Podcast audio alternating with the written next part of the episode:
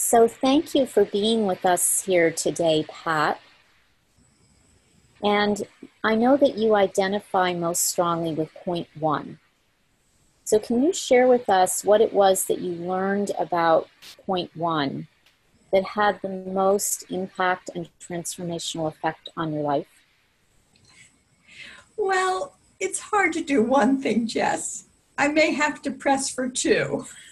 Sure. But, I guess the first thing is, that was huge for me, is that I'm not always right. And the second is, other people don't appreciate it when you tell them about themselves. You know, because my intention was always to be so helpful. And I had this information that they would want to know. So I would impose my opinion or know-it-all information on them without being asked. Not always helpful. So, and let's go back to the first one where you realize that you're not always right. Tell us a little bit about, so when you actually realized that, how did that change your life?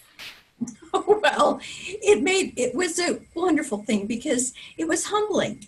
And I think that living a life where one is humble is just the biggest gift ever, because the charge goes out of it. The charge goes, you know, like it's an offering that I give if somebody asks, but I know I don't know. And I especially don't know for the other. I can never know what their heart is saying or what is, you know, the predominant gift that they need at that moment. I can try, but you know, the fact is, I don't know. So would you say that, what was the impact on that for you as a being? Like, did you feel like your body was more relaxed? Did you feel like you were open to more information from various sources yourself? Did you feel like your relationships got better? Well, I don't know. It's like, for me, I guess I got more relaxed and I got a broader sense of humor, and it's just delightful to laugh at yourself. You know, I feel like I don't take myself so seriously and think, you know, like carrying around this huge burden of knowing and being right and, you know, having some sort of sense of super duper responsibility. So I think that was the biggest gift for me. Yeah. So, and I'm just curious, I don't know, but did you notice that when you have less of a charge to offer, the things that you can see that might support a person in some way, do you find that without the charge and that you're just offering them, that maybe you even get more of them received? Yes, without question. I mean, for me, I really try to lay back and listen, you know, because listen for the ask or listen for the space or the context of the person's being. And so when I am asked, I feel like there's a real opening for the hearing of anything that I might be willing to offer or able to offer or knowledgeable enough to offer. And I find I also communicate more from the place of, it's been my experience, not like, I know about you, your life. So yes, that's been lovely. And one more thing I'd just like to ask you about the transformational part of it is, if you could say something about how you feel like your actual experience, either in your body or of your body, changed maybe as a result of you working with your understanding of being a one or point one. Good question, Jess, because definitely became more relaxed. I used to be a person who carried, I was definitely a gut person, carried a lot of tension. And so since I don't need to know, I'm not always right. It's just, you know, it's definitely, it's a relaxing place to live, much more so than when I I have to like be the one. And believe me, I know that people who are ones are doing their best always. They're not like just being self-righteous people.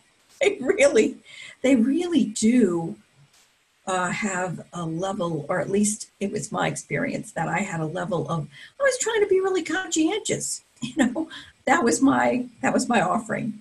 Mm-hmm. So if you could say one thing to other people of other types about how to create a healthy relationship with people who identify as point one, what would your advice to them be? Don't take us personally. It's about us. It's not about you. In terms of like, whatever it is that we say, it's just, it's our attempt to give a gift. It's not to try to make somebody else wrong. We're trying so hard to contribute. So I would ask for compassion for us and to know that whatever it is that we're trying to share, you know, it's about our attempt to make a contribution. It's not really about the situation or you or anything like that. And especially if we go in from a perspective of trying to make wrong, you know, then definitely ignore us. So Pat, in your own life with your close relationships, more intimate relationships, have you found that if people are able to do that with you, that the quality of your relationship has really transformed? Yes, I guess because for me, I don't take myself that seriously. I think I hold the field for other people not to take me that seriously. Mm-hmm. You know, in other words, and I will say whatever I say. If I'm asked a question, I'll say whatever I say from, of course, the one perspective. And then I say, but that's just my opinion, you know. I encourage you to do your own research, find out for yourself, be with yourself or whatever, to let them come to some sort of inner alignment that is much more true and authentic for whatever their situation is. So I think my participation becomes lightened a little bit. Mm-hmm. You know, I'd like to just ask one other thing about the transformational part. As you were breaking up those patterns and having a different orientation with all of these things, and you were doing inner work around it, what would you say was the pain, in a sense, or the suffering that you became aware of was most acute in you? Another really good question, Jess. I think that, you know, the deep and profound feeling of that, I am not good enough. So I really need to find out the right answer, the right information. I need to find who knows. I spent my, I guess, first 30, 35 years trying to find who is no life, who's got the answers, who knows how to do this thing called life. And it put me on the path of being a seeker, so for which I'm grateful. But it was this chronic feeling of like, whoever it is that I am, whatever it is that I've experienced, it isn't enough. I've find more. I've got to learn more. I've got to be more. It was that chronic push and drive to compensate for the feeling of not being enough in myself. Mm. So to have that transformed must have been really amazing for your life. Well, you know, it's a work in progress. I feel like I can easily slip into the reality of I laugh at myself. I entertain myself all the time. It's so amusing to be. Anyhow, yes, it is a tremendous relief not to have it be my responsibility that the world turns.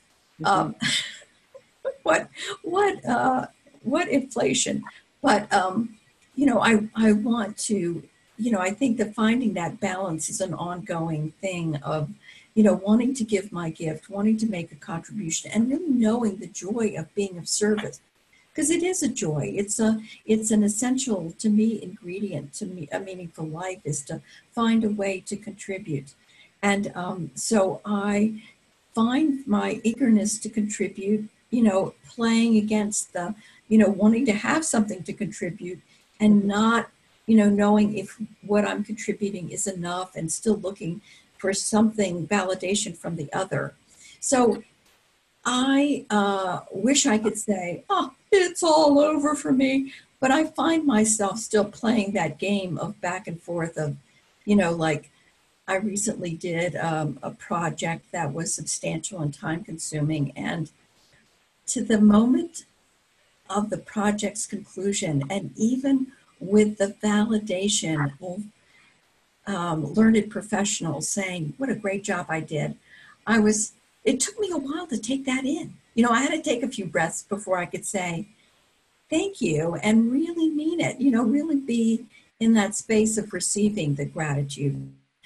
Push to do well and to, you know, like make this contribution was so deep that I saw myself triggered in the not good enough. And yet, all along, by outward appearances, people say, oh, Pat, you were so cool. You had a sense of humor. You brought jokes to the situation. And inside me, I'm still feeling that little, you know, like edge of, am I enough? Is this okay? You know, do I have it right? Still, you know, play volleyball with my maybe more serene self. Your more serene self. Well, that is the virtue of the heart. When we bring presence as of type 1, we develop that quality of serenity in the heart.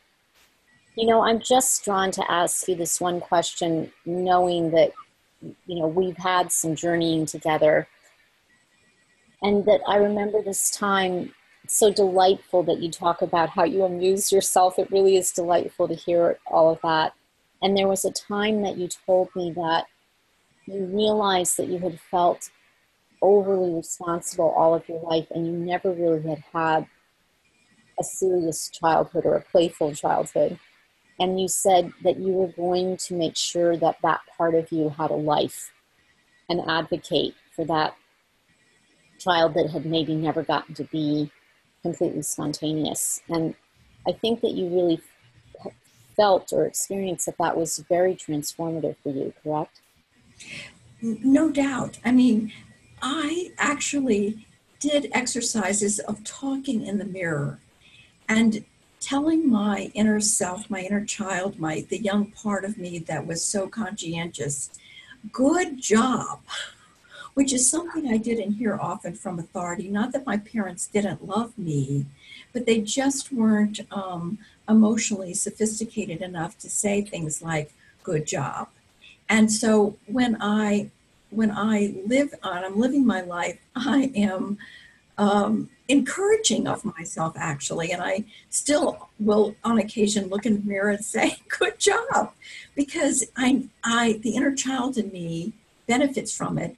And yes, I have held the space for myself to be much more playful and to be much more, you know, sort of like off the clock,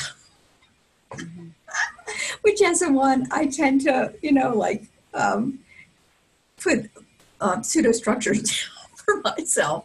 But yeah, it's all good. And I definitely find the space for my child to be self-expressed and to be more playful in life. Beautiful. Well, Pat, I just have one more question for you, and it's really an offering, because there are people that are going to be listening, I hope, for years to this recording all around the globe. So this is your opportunity. What would you like to tell your fellow Enneagram Type 1s around the globe? Well, I would like to tell them that they're beautiful, beautiful people, and that I so love how utterly well-intentioned and sincere they are about the offerings that they make to the world. And I would encourage them to breathe long, deep breaths and realize that, you know, boundaries and being self-aware and holding the space for others to have the same self-awareness is a bigger gift maybe than our lectures or our knowing or our imposing our know-it-all opinion on the other. And I mean that with all the kindness that I can muster, because I know that one's always doing their best. I mean, they're trying so hard. I get it. You're loved, you're enough, you can relax. Mm-hmm. Well, Pat, you are loved and you are enough. And thank you for inviting us into the relaxation. It's really been lovely contribution, what you brought here. Thank you. My pleasure, Jess. Good luck with this project.